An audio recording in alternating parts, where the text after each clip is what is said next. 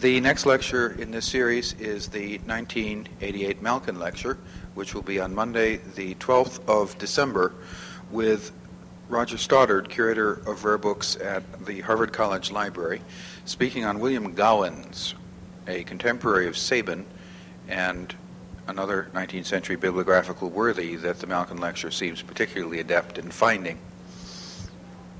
The 1987 Malkin Lecture, sorry, the 1988 Malkin, uh, excuse me, try again. The 1987 Malkin Lecture is in the press. That's Marjorie Wynne's, and we should have copies of the 87 lecture, which is being printed at Stinehour, for distribution on the occasion of the 1988 lecture. All those in attendance will be given a copy. And of course, the friends will receive them by mail as well. This evening, we see the beginning of our speaker's long threading his way up and down and throughout the countryside talking about English country house libraries, but you heard him first.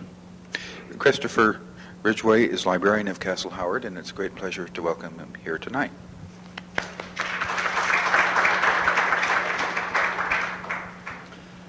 Thank you. Good evening.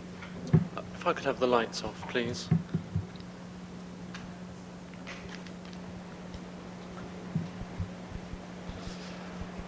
Castle Howard lies in the county of North Yorkshire, 15 miles northeast of the city of York.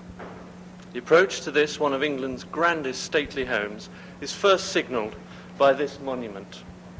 The road then follows a tree-lined avenue in the rolling Howardian hills that runs through various mock fortifications until eventually the house itself is reached.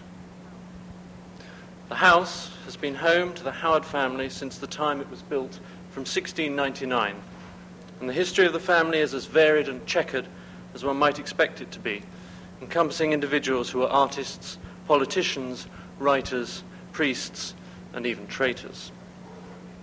In tracing the narrative of any family, it is tempting to push as far back into history as possible. And there are many branches of the Howard family in England. But today I shall be talking about only the Castle Howard branch. And even then, I shall only be focusing upon a handful of members of the family over the generations, principally these nine individuals. We begin in the year 1660. 1660 saw the restoration of the monarchy in England with Charles II after 20 years of civil war and political confusion. The restoration promised great things, especially for those who had adhered to the royalist cause during the Civil War and Cromwell's parliamentary interregnum. Swinging adeptly between royalist and parliamentary camps, Charles Howard had conducted himself shrewdly during these years. He was apt to go forward and backward in public affairs, as one contemporary remarked. He was one of only two peers created in Cromwell's time, taking the title Viscount Morpeth in 1657. At the Restoration in 1660, he was to suffer for this, and he was imprisoned for a short while. However, his political flexibility finally paid off, for within a year of the new reign, Howard was raised to the aristocracy and created First Earl of Carlisle. This title was to remain in the Howard family at Castle Howard until 1921, when there was a great division of the family estates. In addition to his title, there was a series of lucrative and prestigious governmental posts. But there was as yet no really grand home for the new-made Earl of Carlisle. When away from London, the first Earl lived at Henderskelf Castle in Yorkshire, which eventually was demolished in 1699 to make way for Castle Howard. There was no shortage of wealth in the family, from large tracts of land all over the north of England, which included the odd castle here and there. But there was no country seat of the opulence and grandeur really befitting a serious nobleman in the post-Restoration years. It was not until the very end of the century that the Howard family began to think of building one. By 1699, William III had been on the throne since 1688, when the glorious revolution of the Whigs had forced James II into exile for his absolutist and Catholic tendencies. Under William and Mary, a new generation of Howards prospered, particularly the young Charles Howard, 3rd Earl of Carlisle. He was made Gentleman of the King's Bedchamber, First Lord of the Treasury, and Deputy Earl Marshal of England. And yet, in spite of his success at the court of William III, there was still no palace in Yorkshire to befit his status. In the 1690s, late on, Third Earl seems to have wearied of public life and retired to his Yorkshire estates. Once there, however, he was faced with a problem. Henderskelf Castle had been destroyed by fire in 1693, and although there was another medieval castle in the family called Naworth Castle further north, close to the Scottish border, it was felt to be too remote. There seemed no option but to begin building a new home in Yorkshire. In 1699, the third Earl made the extraordinary decision to choose for his architect the dramatist John Vanbrugh, who had never built anything in his life. Within 20 years, as the work progressed, this grand house, with its massive gardens full of temples and lakes, began to take shape, and engravings of its design and setting appeared in one of the most important architectural books of the time. This was Colin Campbell's illustrated Vitruvius Britannicus, an ambitious survey of English buildings throughout the land. Campbell, a thrusting and unknown Scottish architect, had been taken up by the young Lord Burlington, then aged only 21, who was to develop into the most influential patron of artists, composers, poets, and Palladian architects over the next 20 to 30 years. In his introduction, Campbell champions the idea of antique simplicity in architecture and singles out the 16th century Italian architect Andrea Palladio for special praise. Campbell also extols the work of a number of past and present British architects, including Inigo Jones, Sir Christopher Wren, William Talman, Nicholas Hawksmoor, and of course Sir John Vanbrugh publication of Vitruvius Britannicus in 1715 coincided with completion of the main block and east wing of Castle Howard.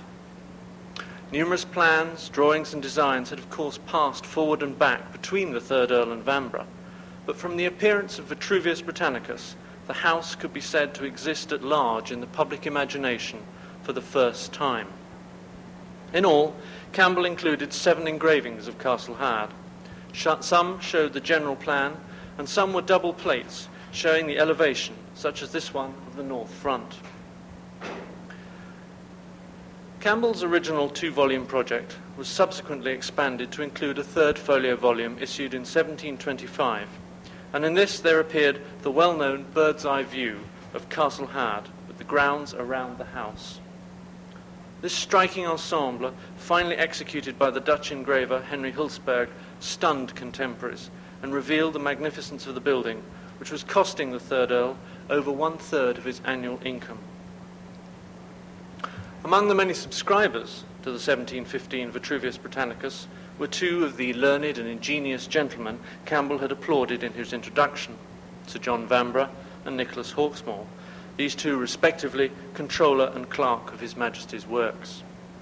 In addition to these two, it is of course no surprise to find amongst the many subscribing noblemen the third Earl, who had put himself down for two sets. In fact, every nobleman subscribed whose house was depicted. These included the Duke of Marlborough, whose house Blenheim Palace was built by Vanbrugh, and the Duke of Montagu, whose home Boughton House had recently been restyled in the French manner, to name just two. Architectural priorities aside, there is little doubt that in marketing, marketing terms, Vitruvius Britannicus was a success, running to a second edition within 10 years. By the time of the appearance of the third volume in 1725, the subscription list had grown from an initial total of 303 persons to over 500. Copies of Vitruvius Britannicus would have found their way into virtually every big house in England, in addition to circulating widely among the architectural fraternity the book has come to be seen mistakenly as purely a piece of Palladian propagandizing, principally on account of Campbell's own designs, which were included, but also because it competed with a publication of Palladio's works in English, edited by Giacomo Leoni and issued also in 1715. The fact remains, however, that the buildings in Vitruvius Britannicus were mainly Baroque, and in comparison to the growing vogue for Palladio, relatively dated in 1715. Well, I've begun by introducing Castle Howard through a book.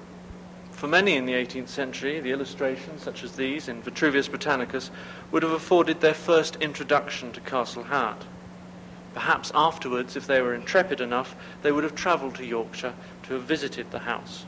There were indeed a handful of such early voyagers, among them the Earl of Oxford in 1725, the London judge John Tracy Atkins in 1732, whose North Country tour diary, Iter Boreale, is now at the Mellon Centre in Yale, and much later in the century, in 1772, that unique English wit, author, and eccentric Horace Walpole. Few of today's visitors are likely to have prepared themselves through an inspection of Vitruvius Britannicus. But it is surprising how great is the number of people who comprehend the house primarily in terms of a book. Were he alive today, the third Earl would no doubt be a little puzzled at the sort of book many have in mind when they arrive. For them, Castle Howard is not simply a book, it is the book. The book about these people. Indeed, we can be even more precise. Castle Howard is the film of the book by the famous English author, chronicling the fortunes of the English aristocratic family.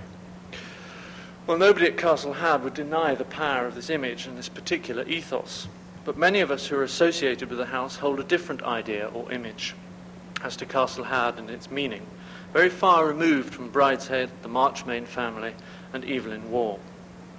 As librarian, I'm involved with the collection in ways that bear upon the history, identity, and narrative of Castle Howard.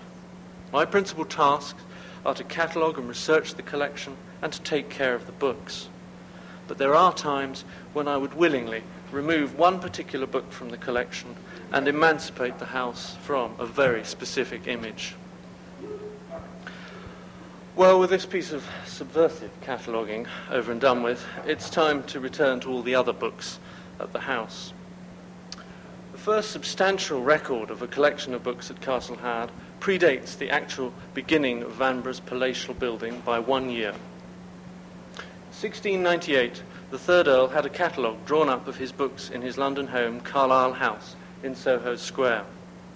This is a small volume bound in reverse calf.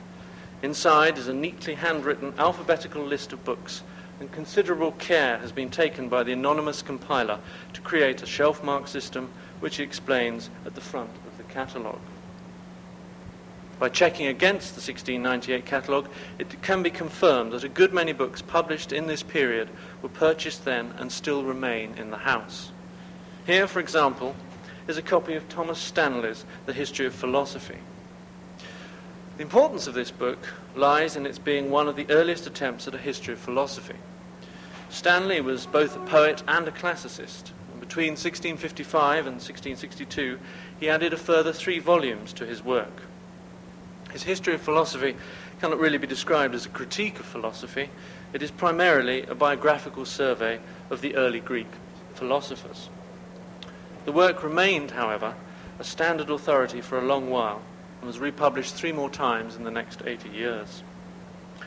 The front of the book shows two sets of shelf marks. The cancelled pen- pencil entry is from the 1698 London catalogue, and the inked entry beneath is from the second manuscript catalogue of 1715, when the books had been transferred from London to the newly built Castle Howard.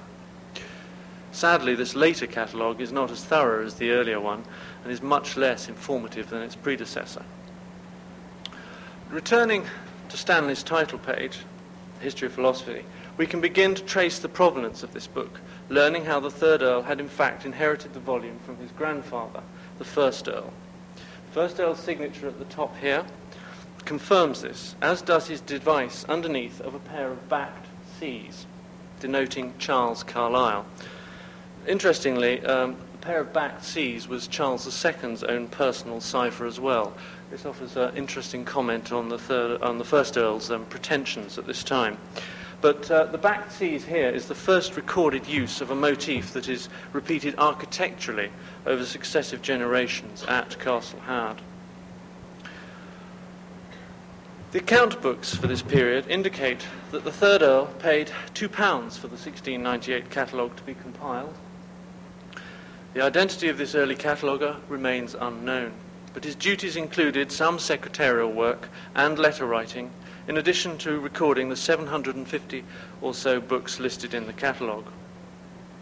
We do know where the third Earl obtained some of his books. He purchased a number from the bookseller John Harding, who owned a shop in St Martin's Lane in London. In April 1698, the Earl's account books show he paid Harding's bill of £27 and 17 shillings. And again in 1702, he paid another bill of £9 and 4 shillings.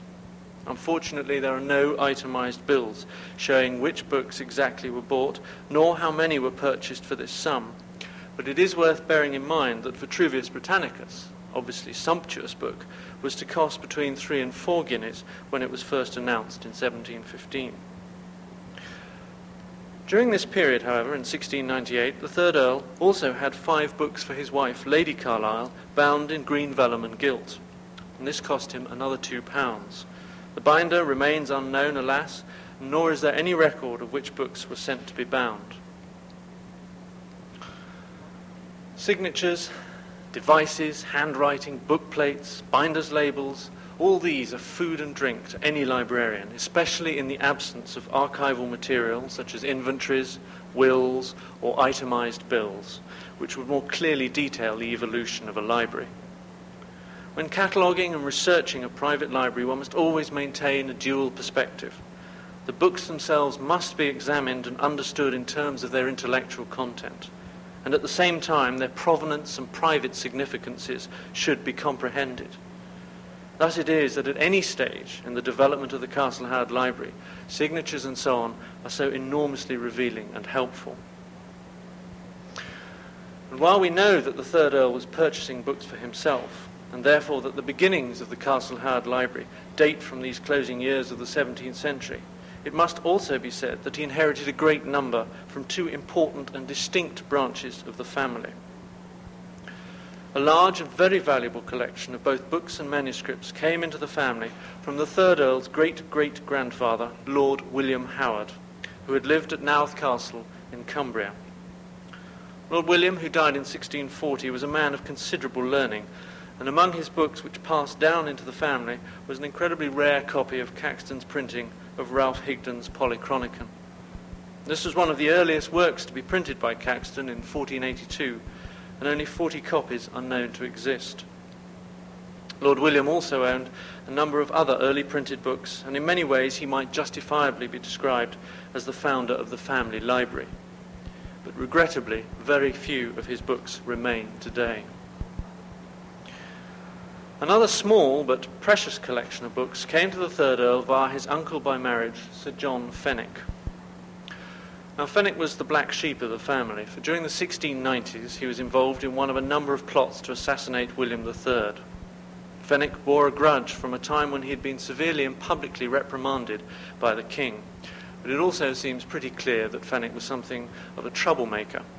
Well, in 1695 he was arrested trying to free, flee the country. Late in 1696 he was attainted, and in January 1697, perhaps inevitably, he lost his head. Well, with a quite remarkable speed, Fenwick's books, which can be identified by his father's signature, William Fenwick, were absorbed into the Third Earl's library. They rapidly made their way into the 1698 catalogue barely a year after Fenwick's execution. And this was in spite of the fact that Fenwick's widow, Lady Mary, who was the Third Earl's aunt, did not herself die until 1708. What the third Earl privately thought about his treasonable uncle, we don't know, but he certainly made sure he obtained a copy of the published account of the trial, which appeared in 1698, entitled The Proceedings Against Sir John Fenwick upon a Bill of Attainder for High Treason. Today, this book, although not strictly belonging to the Fenwick Library, sits alongside the Fenwick collection, a privileged and posthumous accession. Well, these closing years of the 17th century witness an enormous coming together in the Howard family, as wealth, ideas and energies coalesce and result in the building of Castle Howard, as well as the establishing of the nuclei of various collections in the house. The archives indicate that the Third Earl was beginning to collect paintings, furniture, and tapestries during this period, but these were acquired less with a view to collecting per se than with the aim of furnishing his newly built house. It was not until later in the 18th and early 19th centuries, with the fourth and fifth Earls respectively, that sculpture and paintings were particularly bought with the intention of building up a collection. If I, fear, if I appear to be focusing disproportionately on this early stage of the library, it is because it is so tremendously important as a foundation upon which the rest of the collection was to grow in fits and starts over the next 200 years. It is also one of the best documented periods about the library, especially with the two manuscript catalogues already mentioned. And furthermore, this is a period when a discernible relationship between a number of books in terms of their subject matter and events in the history of the family and the building itself is excitingly plausible. The emphasis of the collection at this time is upon theology, heraldry and genealogy, and as you might expect, architecture. The Third Earl's reading in gene- genealogy and heraldry reveals a keen interest in the notions of rank, order, and hierarchy. He even began a short treatise entitled A Book of Coats and Crests. And Carlisle owned a number of important works in this field, including a copy of Sir William Dugdale's The Baronage of England. As the full title indicates, an historical account of the lives and most memorable actions of our English nobility this work was distinguished by its scale as well as its breadth of reference. Dugdale was a scrupulous scholar, regularly citing his authorities in the margin, and he was particularly praised for not filling his family histories with gossip and legends. Not surprisingly, in the second volume of the Baronage is a short entry on the newly created Earls of Carlisle. The third Earl also owned a copy of The Institutions, Laws and Ceremonies of the Most Noble Order of the Garter by Elias Ashmole, after whom the famous Ashmolean Museum in Oxford is named. Ashmole was in fact Dugdale's son-in-law, and he also exhibited a thoroughness in his work that has led one recent commentator to remark of this work that it is, quote, one of those books which exhaust the subject of which they treat and leave scope only for supplements. In theology, the third Earl was also widely read. Nearly a quarter of the books in the 1698 catalogue were of theological or philosophical bearing. On the evidence of these titles alone, one can see that the third Earl was anything but narrow-minded regarding religion. Of particular note amongst his books are several works by the 17th century philosopher Thomas Hobbes, including a first edition of Leviathan, that controversial volume in which Hobbes outlined his ideas on the relationship between individual liberty and sovereign power, and for which he was accused of being both an atheist and a defender of Cromwell. But ever open-minded, the third Earl also possessed a copy of the Earl of Clarendon's reply attacking Hobbes, entitled A Brief View and Survey of the Dangerous and Pernicious Errors to Church and State in Mr. Hobbes's book in which Clarendon attacked Hobbes for his apparent atheism and charged him, curiously, with, amongst other things, lack of learning and insufficient reading. Well, lack of erudition is something the third Earl cannot be accused of. Later in his life, in 1718, he met up with an old boyhood acquaintance, Thomas Story, who had become a prominent member of the Quaker movement. Story visited Castle Howard a number of times, and both men conversed at length on religious topics and Story lent the third Earl a copy of Robert Barclay's important early Quaker treatise, an apology for the true Christian divinity, as the same is held forth and preached by the people called in scorn Quakers. This is the title page of the fifth edition of 1703, which does in fact uh, have Barclay's own cipher, and this is still in the collection.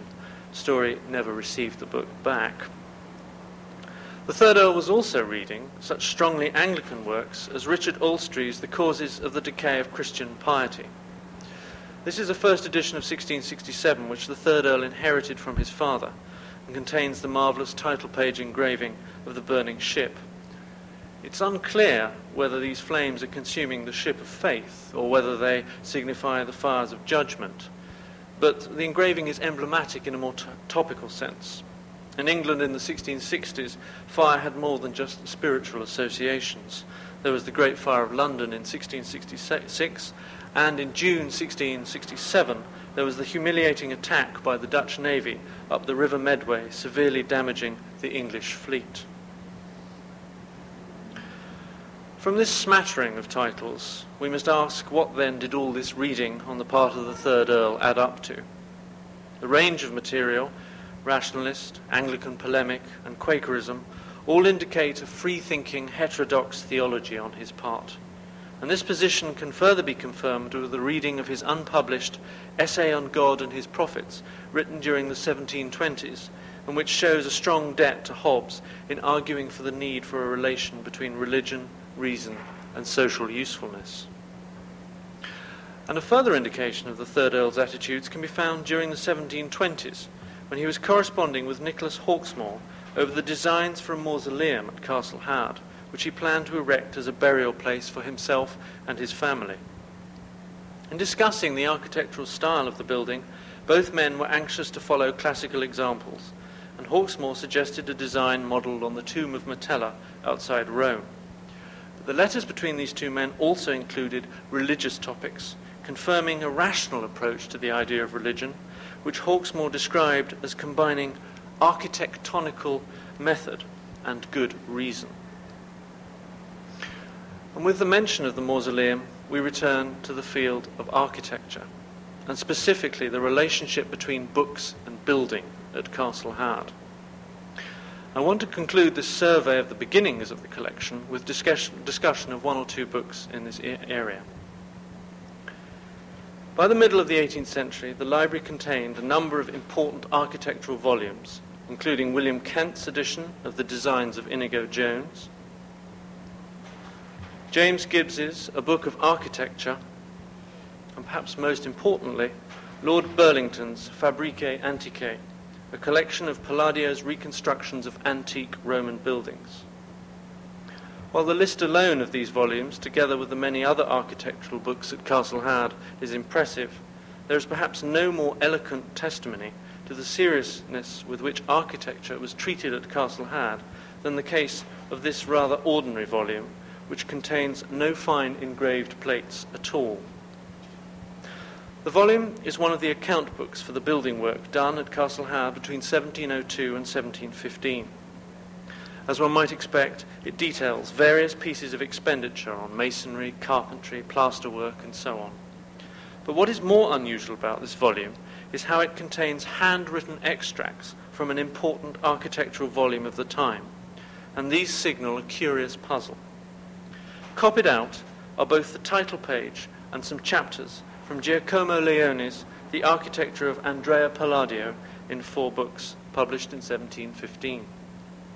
The chapters come from the second book and deal specifically with proportion and decorum in a nobleman's private home, together with the distribution and organization of the rooms in such a house.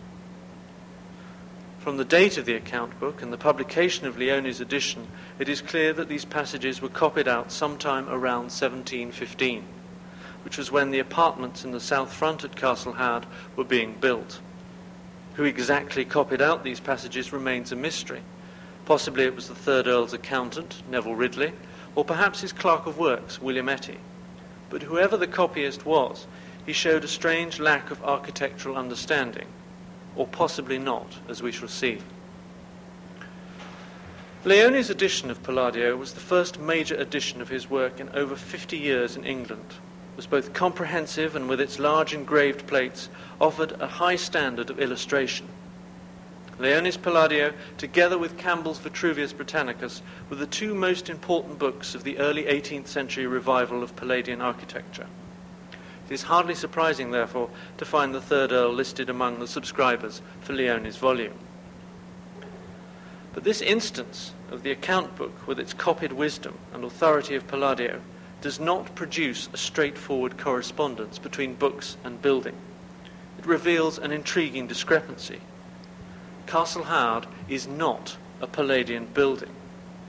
Begun in 1699 when the vogue was for English Baroque, Castle Howard, and indeed Vanbrugh himself at that stage, cannot be said to embody Palladian principles, especially with regard to architectural proportion.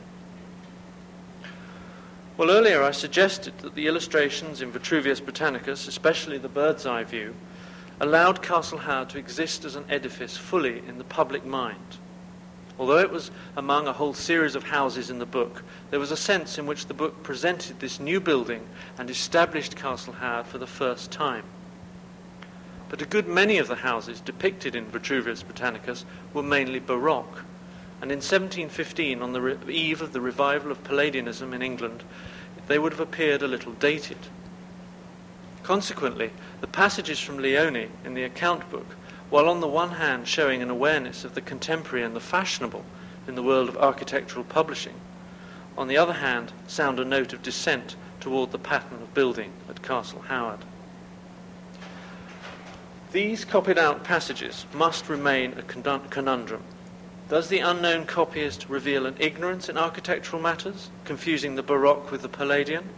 Or perhaps he is trying to attract attention by copying out some of the most up-to-date passages in architectural fashion? Or possibly he is registering some form of disagreement with an outmoded style of building at Castle Howard. Whatever the answer to these questions, the fact remains that this account book demonstrates a complex relationship between books and building. Nowadays, we tend to look upon early architectural books with plates as essentially ornamental and illustrative. It is easy to forget that they were once consulted differently and that they did influence design and construction. Someone felt strongly enough about these passages in Leoni's Palladio to copy them out. But who th- saw those passages and what their reaction was must remain a mystery. During these years, the collection at Castle Howard was enlarging, as the 700 books in the 1698 catalogue swelled to over 1,500. In the same way as the house itself was growing and taking shape in stone, so its interior was acquiring a real identity through its inhabitants and the collections assembled therein. Naturally, the library was part of this enormous process. We've begun to see how important architectural books were to the public conception of Castle Howard. We've also seen how the Third Earl's reading indicated much as to his character and tastes. And so we might conclude in the words of the English novelist Anthony Powell, who observes that books do furnish a room. Or perhaps we should modify this to books do establish a house. Before leaving the Third Earl, I want to offer one final example of how the relationship between books and building at Castle Howard is both complex and fertile. In the 1698 catalogue, there is recorded a copy of George Sandys' translation of Ovid's Metamorphoses. This was a tremendously popular and uh, influential translation, as well as being very competent and dexterous in its handling of rhyme and metre, employing the heroic couplet.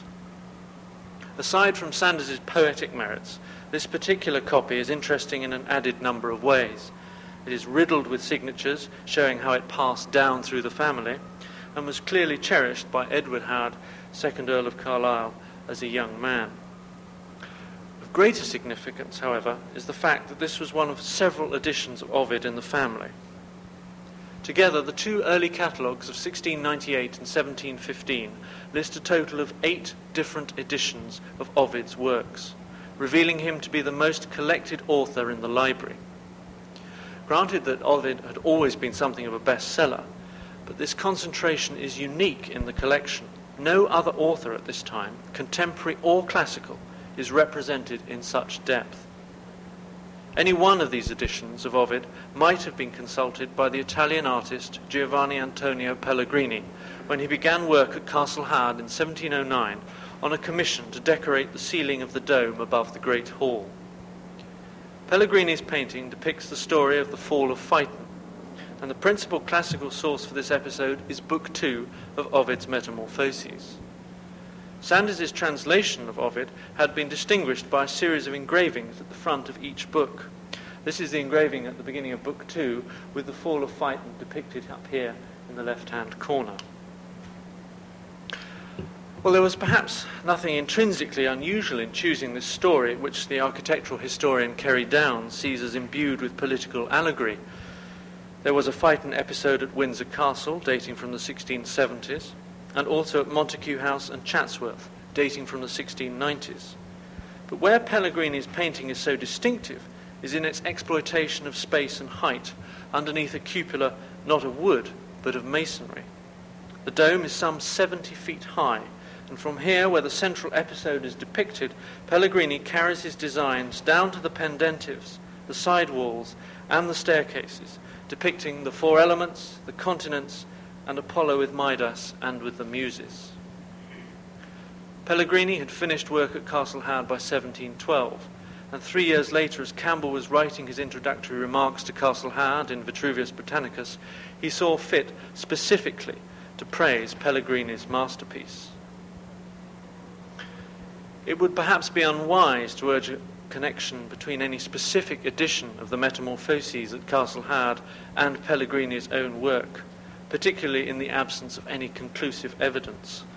However, the fact remains that there were more copies of Ovid at Castle Howard than any other author or work at this time, and that the central and most dramatic decorative feature inside the building is from the Metamorphoses. In a sense, we have come full circle from the Vitruvius Britannicus. In that volume, the house was part of the book. In this instance, with Pellegrini's painting, a book is part of the house. If I have weighted this talk toward the beginnings of the library, it is because, as I have said, the period is one of the best documented regarding the books, particularly with the manuscript catalogues as well as the archival material relating to the construction of the house. Furthermore, the period is crucial because it sees the beginning of the collection proper, with the conjoining of Lord William Howard's library, Sir John Fenwick's library, and the third Earl's own books. Finally, and not least of all, the years which witnessed the building of Castle Howard offer a number of interesting correspondences between buildings and books. The next significant phase in the development of the collection occurs in the time of this man, Frederick Howard, 5th Earl of Carlisle. The 5th Earl inherited the title in 1758. He began life as something of a rake, addicted to gambling and fashion, but in the 1770s he entered politics and it is from this period that the two sole itemized booksellers' bills in existence at Castle Howard are found. The major bill from this period covers the eight months from December 1770 to July 1771 and itemizes over 100 titles. The bookseller was James Dodsley, the younger brother of the famous bookseller, publisher, poet, and dramatist Robert Dodsley. James had taken over the business on Robert's death in 1764. Books on theology, law, the classics, topography, drama, poetry, history, books in French, and novels are all included in the purchases of this period. Of particular note is a copy of Thomas Hanmer's edition of Shakespeare. This was the second volume, that, sorry, this was the sixth volume, second edition, published in 1771. Hanmer's edition was certainly not the most distinguished 18th century edition of Shakespeare, and nor was it the only copy of Shakespeare at Castle Howard during this period. Among the other editions can be found copies of Dr. Johnson's edition of 1765 and Edward Capell's 10 volume edition of 1768. Hanmer's edition may not have been of great scholarly value, but it was sumptuously illustrated with engravings by Gravelot and making it an expensive set costing 10 guineas. There are two points to make about the Fifth Earl's purchase of Hanmer's Shakespeare. First, it confirms a general trend during his lifetime for buying drama. This is not altogether surprising, since the fifth Earl was in fact something of a dramatist and a poet himself. But during these years, the holdings in drama at Castle Howard grow to cover all the principal English dramatists of the past, as well as collections of contemporary 18th century plays. The second point about this purchase of Hanmer is how it reveals that the fifth Earl was buying contemporary works and editions. Further example of his interest in the very current can be seen with his purchase, recorded in this bill, of Dr. Johnson's pamphlet, Thoughts on the Late Transactions Respecting Falklands Islands, published in 1771. In this essay, Johnson discusses the conflicting claims of England and Spain to these bleak islands in the South Atlantic. In 1770, the Spanish had occupied the Falklands, but subsequent negotiations had resulted in Spain withdrawing from the islands. Johnson vigorously attacked those in England who had clamoured for war, and it might be said that his was a voice many in England would have preferred to have heard when history repeated itself in that bizarre conflict of 1983.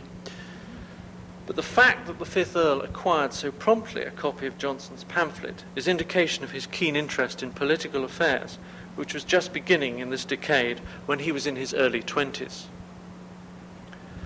Further indications that the Fifth Earl was consciously building up the collection can be found with other examples in Dodsley's bill. Mention is made of the 1743 edition of the Duke of Newcastle's widely read work, A General System of Horsemanship. The collection at Castle had already contained two copies of Newcastle's treatise, and these date from when they were first published nearly a century before. The first English edition of 1667 and the French translation of 1671 were both recorded in the Third Earl's manuscript catalogue. But what distinguished the later 1743 edition was the quality of engraved plates, which are rather eccentric and bizarre in this equivalent of the uh, horse's Elysian fields, uh, together with this extraordinary picture here but apart from the sumptuous double plates, there were uh, intricate headpieces and ornamental initials which had not appeared in any edition before. And it is perhaps hardly surprising that within a decade of the Fifth Earl's purchase of Newcastle's horsemanship, the stables at Castle Howard were built to the designs of the architect John Carr. But the Fifth Earl was not only buying sumptuous and expensive books. Another sign of continuation with earlier sections of the library can be seen with his purchase of Pierre de Maizeaux's biography of the 17th century Puritan theologian William Chillingworth, an historical and critical account of the life and writings of William Chillingworth. This was the earliest and for a long time the best account of Chillingworth, and it complements nicely the theological material gathered a century earlier at Castle Howard, which had included works by Chillingworth himself. One could spend considerable time and energy digesting fully all the information in Dodsley's bill, but already it is apparent from the few books considered that the Fifth Earl was neither narrow-minded or indiscriminate in his book buying. He saw fit to purchase contemporary books as well as volumes that would enhance the existing collection. Not only was he a discerning buyer, he was a regular one too. The account books for the years 1777 to 1822 record frequent purchases from a variety of booksellers. But aside from these examples, no, these two examples of the itemized bills, no other itemized bills remain. We know also that the Fifth Earl sent a number of his books to the binder John Polwarth, who had at one time been head finisher at King George III's bindery at Buckingham House. The Fifth Earl's political life took him to America in 1778 as chief of the commissioners appointed by the Prime Minister, Lord North, and sent to hold talks with the colonists. The mission was a failure, since Carlisle's powers were not extensive enough to deal with the American demands. Horace Walpole commented on the episode, remarking on the Fifth Earl as someone, quote, very fit to make a treaty that will not be made. The Fifth Earl and Walpole were in fact acquainted. In 1781, not long after his return from America, Walpole gave the Fifth Earl an inscribed copy of his play The Mysterious Mother, a tragedy, signing himself with his title The Earl of Orford. It is possible that Walpole's drama influenced the Fifth Earl, who only two years later wrote The Father's Revenge, a tragedy. This is a dark play about the agonies of love and family loyalty, together with passionate revenge and murder. And this is one of the engravings, uh, one of four engravings taken from paintings by the artist Richard Westall, illustrating a suitably somber and grim moment in this Gothic drama. Well, it's known that Dr. Johnson read and commended The Father's Revenge, but the Fifth Earl was to suffer at the hands of an altogether more fiery literary critic, who was also a distant member of the family. In 1798, the Fifth Earl was appointed guardian to his first cousin once removed. This was none other than the great romantic poet Lord Byron.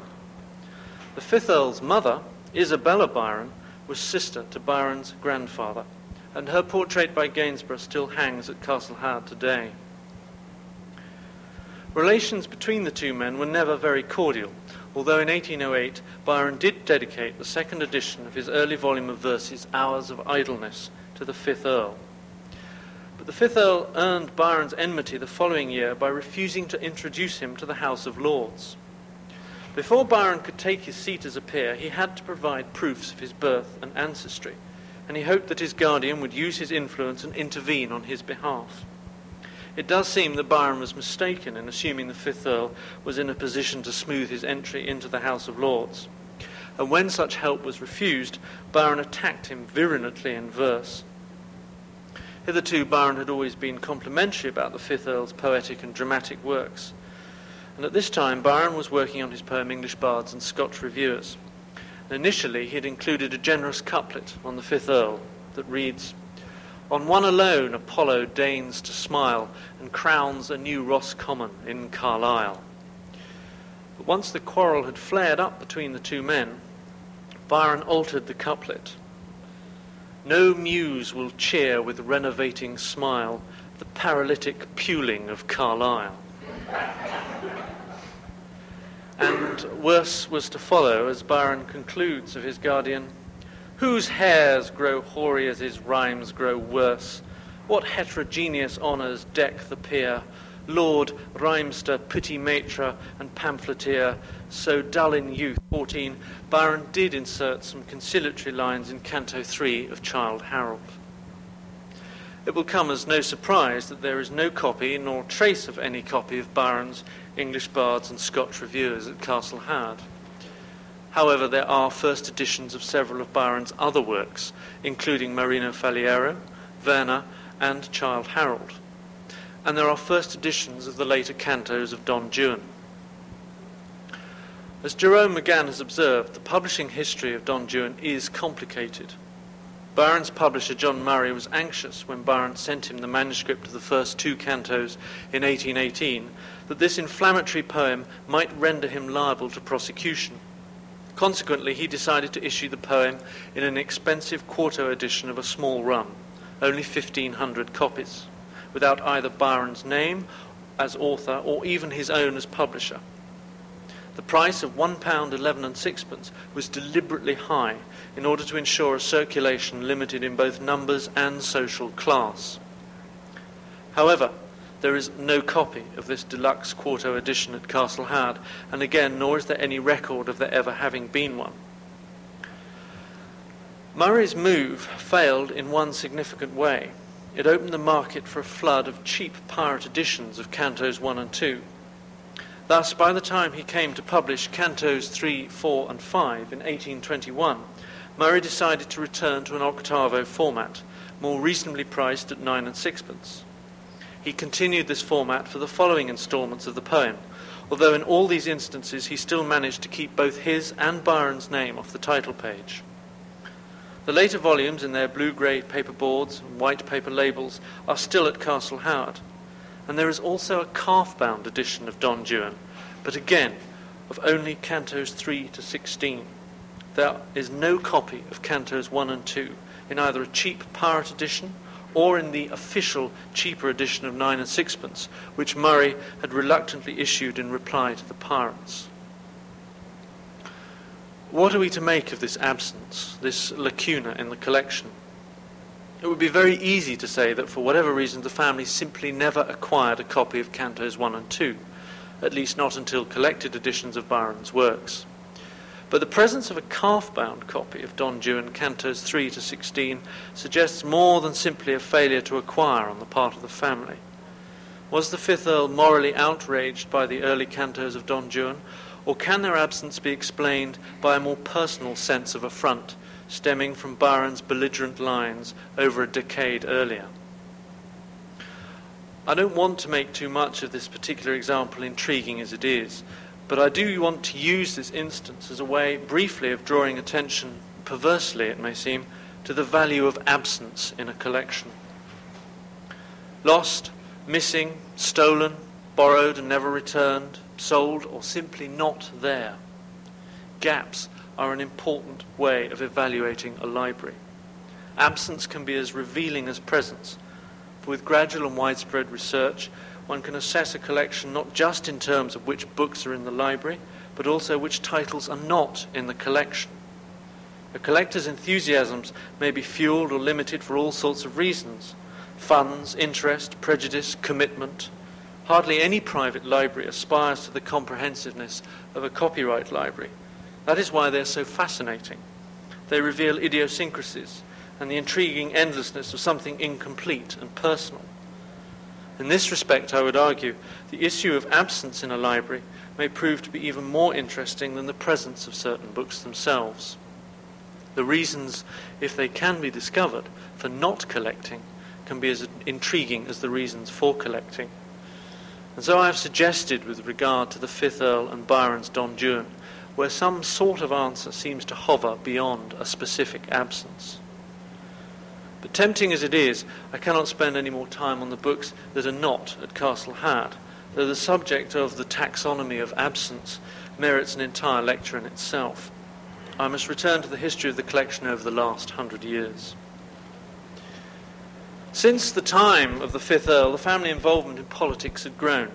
After his failed admission to America, the Fifth Earl was appointed Lord Lieutenant of Ireland, and so began a family connection with the political affairs of Ireland that was to last over four generations, and ultimately have disastrous consequences for the unity of the family and the library. The Fifth Earl's time in Ireland was brief, only two years, but appears he was liked and respected by the Irish House of Commons particularly since he believed that the Irish should be allowed to govern themselves. After unrest in the 1790s, Ireland was fully governed by England, following Prime Minister William Pitt's Act of Union, which was passed in 1800. Over the next century and a half, opinion in England would be divided between those who felt Ireland should be governed by England and those who favoured Irish self determination and a full Irish assembly in Dublin. Often whole families would be split over this question, as was to be the case with the Howard family later in the 19th century. The most distinguished record of service in Irish affairs belongs to George William Frederick Howard, the seventh Earl. As a young man, he was Chief Secretary for, for Ireland during Lord Melbourne's administration. Lord Melbourne's wife it was, Lady Caroline Lamb, who had run off with Byron the uh, family connection did not seem to affect the Seventh Earl's political career. The Seventh Earl held this post for six years, and during this period in the 1830s, he steered a considerable amount of legislation through the House of Commons. In 1855, he was appointed Lord Lieutenant of Ireland by Lord Palmerston, a post he occupied for nearly a decade. And it is from this period that the considerable influx of Irish material in the library at Castle Howard dates he gathered a large number of books, papers, and manuscripts relating to Irish history and politics. Perhaps the oddest item in this collection is a photograph album presented to the Seventh Earl in 1857 by John Lentaigne, Governor of Mountjoy Prison, Dublin. This bizarre and unique album contains 110 photographs of convicts arranged in pairs on each page. Lentaigne, in fact, was one of the earliest people to pioneer the use of photography in criminal identification. So, not only is this an early book in criminal um, classification, if you like, it was also one of the earliest, I think, photographic albums per se. And considerable care has been taken in the compilation of this album. Tooled leather binding, carefully trimmed photographs, and a neat handwritten title page, complete with classical quotation. The epigraph comes from the Roman poet Horace, and the Latin translates, No one is so savage that they cannot be tamed. Accompanying the album is a small notebook, more hurriedly written, giving the names and background to each of the convicts. Again, there is a classical quotation, this time from the Roman satirist Juvenal. The quotation echoes the line from Horace with its possibilities of reforming a character, and the Latin translates as no one hits bottom at once. The album is both a fascinating and a dismal comment on Irish history, and it sits alongside the Seventh Earl's copious diaries for these years, which reveal his industrious commitment to Irish affairs. What exactly he made of this gift from the prison governor, we do not know, but it would be wrong to see him as a harsh official in favour of all the severities of the penal system. Like his father and his grandfather before him, the seventh Earl was popular with the Irish, especially through his efforts to improve agriculture and manufacturing in the land. And in 1870, after his death, a statue of him was erected by public subscription in Phoenix Park, Dublin. And like his grandfather, the seventh Earl visited America too. On his first visit in the 1840s, he met the great American historian William Hickling Prescott and both men were to remain long and close friends. There are copies of all of Prescott's major works at Castle Howard. And later in the 1860s, before his death, the Seventh Earl was presented with a specially bound set of Frank Moore's The Rebellion record by the citizens of New York. Today, this handsome set lives in the library in the private wing at Castle Howard. These years witness a great expansion in the library. This is partly on account of the increased political activity in the family, and this is evidenced in the increase of books on history, politics, economics, and science, several of which were dedicated to the Earls of Carlisle.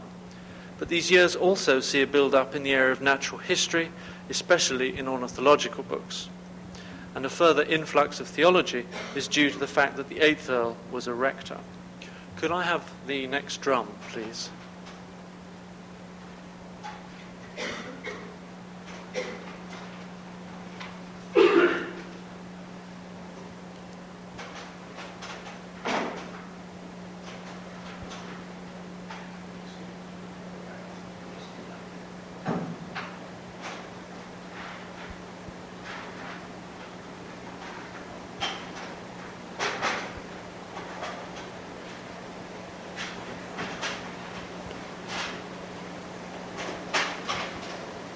Thank you. The most important event during this period is the bequest of this man, Sir David Dundas, sketched here by the ninth Earl, who in 1879 left his large and important collection to the seventh Earl's brother, Charles Wentworth Howard. Dundas was a bibliophile, and his collection contained a great many catalogues of other libraries, as, as well as various incunables and a rich selection of English Civil War material.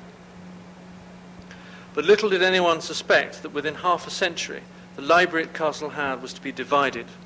Although the closing years of the 19th century saw the peak of the collection in quantity, variety, and quality of material, these years also saw a schism in the family during the time of the ninth Earl. In 1865, William Gladstone, Prime Minister of England, introduced his bill for Home Rule for Ireland. He proposed that after many troubled years under English rule, Ireland be allowed more or less to govern itself. George Howard, 9th Earl of Carlisle, opposed this measure, as did his sons. His wife, on the other hand, Rosalind Howard, Countess of Carlisle, was in favour of Gladstone's bill.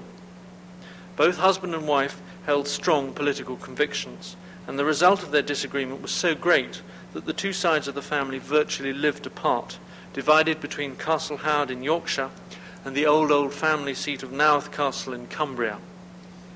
The result of this affair meant that Castle Howard ceased to be the sole focal point for the family. Life continued in more than one establishment. The ninth Earl died in 1911 and Rosalind, his wife, ten years later. According to the provisions of their wills, primogeniture was not observed, and the huge family estates were divided equally among their remaining sons and daughters. Amongst other things, the library too was divided between the two principal homes, Castle Howard and Naworth Castle. Henceforth, it would never be possible to talk about the library at Castle Howard in the same singular way. There are, fortunately, records of most of the books and which was sent where, but it is my slow task to attempt to reconstruct on paper, historically, the library when at its peak at the turn of the century. And on top of this difficulty, it should be borne in mind that the middle years of the 20th century were not kind. During the Second World War, two sons were killed, and a disastrous fire in 1940 destroyed a large part of the building, as well as many treasures inside the house. In the late 1940s, the trustees, fully believing that Castle Howard would never be lived in by the family again, began auctioning some of its contents. Dispersed by these sales were nearly 1,000 of the choicest and rarest books in the collection. However, the trustees reckoned without the energy of this man, George Howard, the surviving son. On his return from the war, he decided that the house should be lived in once more. Furthermore, he determined that this damaged architectural masterpiece would be restored. And it is largely thanks to his remarkable efforts that Castle Howard is today home to the family and enjoys such enormous popularity with the public. As time and money permit, the gradual task of restoring some of the burnt out rooms continues, and in the last decade a new library has been built. George Howard was created Lord Howard of Henderskelf, a life peerage, on his retirement from the governorship of the BBC in 1984. And it was during this period that he began planning the Great Treasure Houses exhibition for Washington. Lord Howard lived just long enough to see this room completed and filled with books, among them one of his finest purchases, a private press limited edition of Captain Cook's Florilegium. This sumptuous and, I might add, enormously heavy volume is one of only ten ever produced and is the pride of the new library. And so to summarize, the history of the collection at Castle Howard is a record of the changes and continuities of taste in one family, as well as a register of wider cultural issues during various eras, eras. Whether in the case of the architectural and theological interests of the Third Earl, or the complicated relationship with Byron in the case of the Fifth Earl, or the political interests of the Seventh Earl, together with the family involvement with Ireland through until the time of the Ninth Earl. These are the areas I have dealt with, but I might just as easily have focused upon the Fourth Earl and his passion for collecting sculpture and painting, or even the Ninth Earl and his friendship with many important artists and writers of the late 19th century. One might choose almost any individual or any period and begin to work into the collection along a particular line. And after research, a compelling social history would emerge. Tonight I've tried to show some examples of who collected what books and why, though of course I've only been able here to scratch the surface. Without doubt, the collection at Castle Howard has suffered in the course of this century, but a great library can withstand such losses especially when records and documentation remain. The collection at Castle Howard today is not something inert or fossilized. It, almost, it offers enormous possibilities for research, inquiry, and communication. Thank you.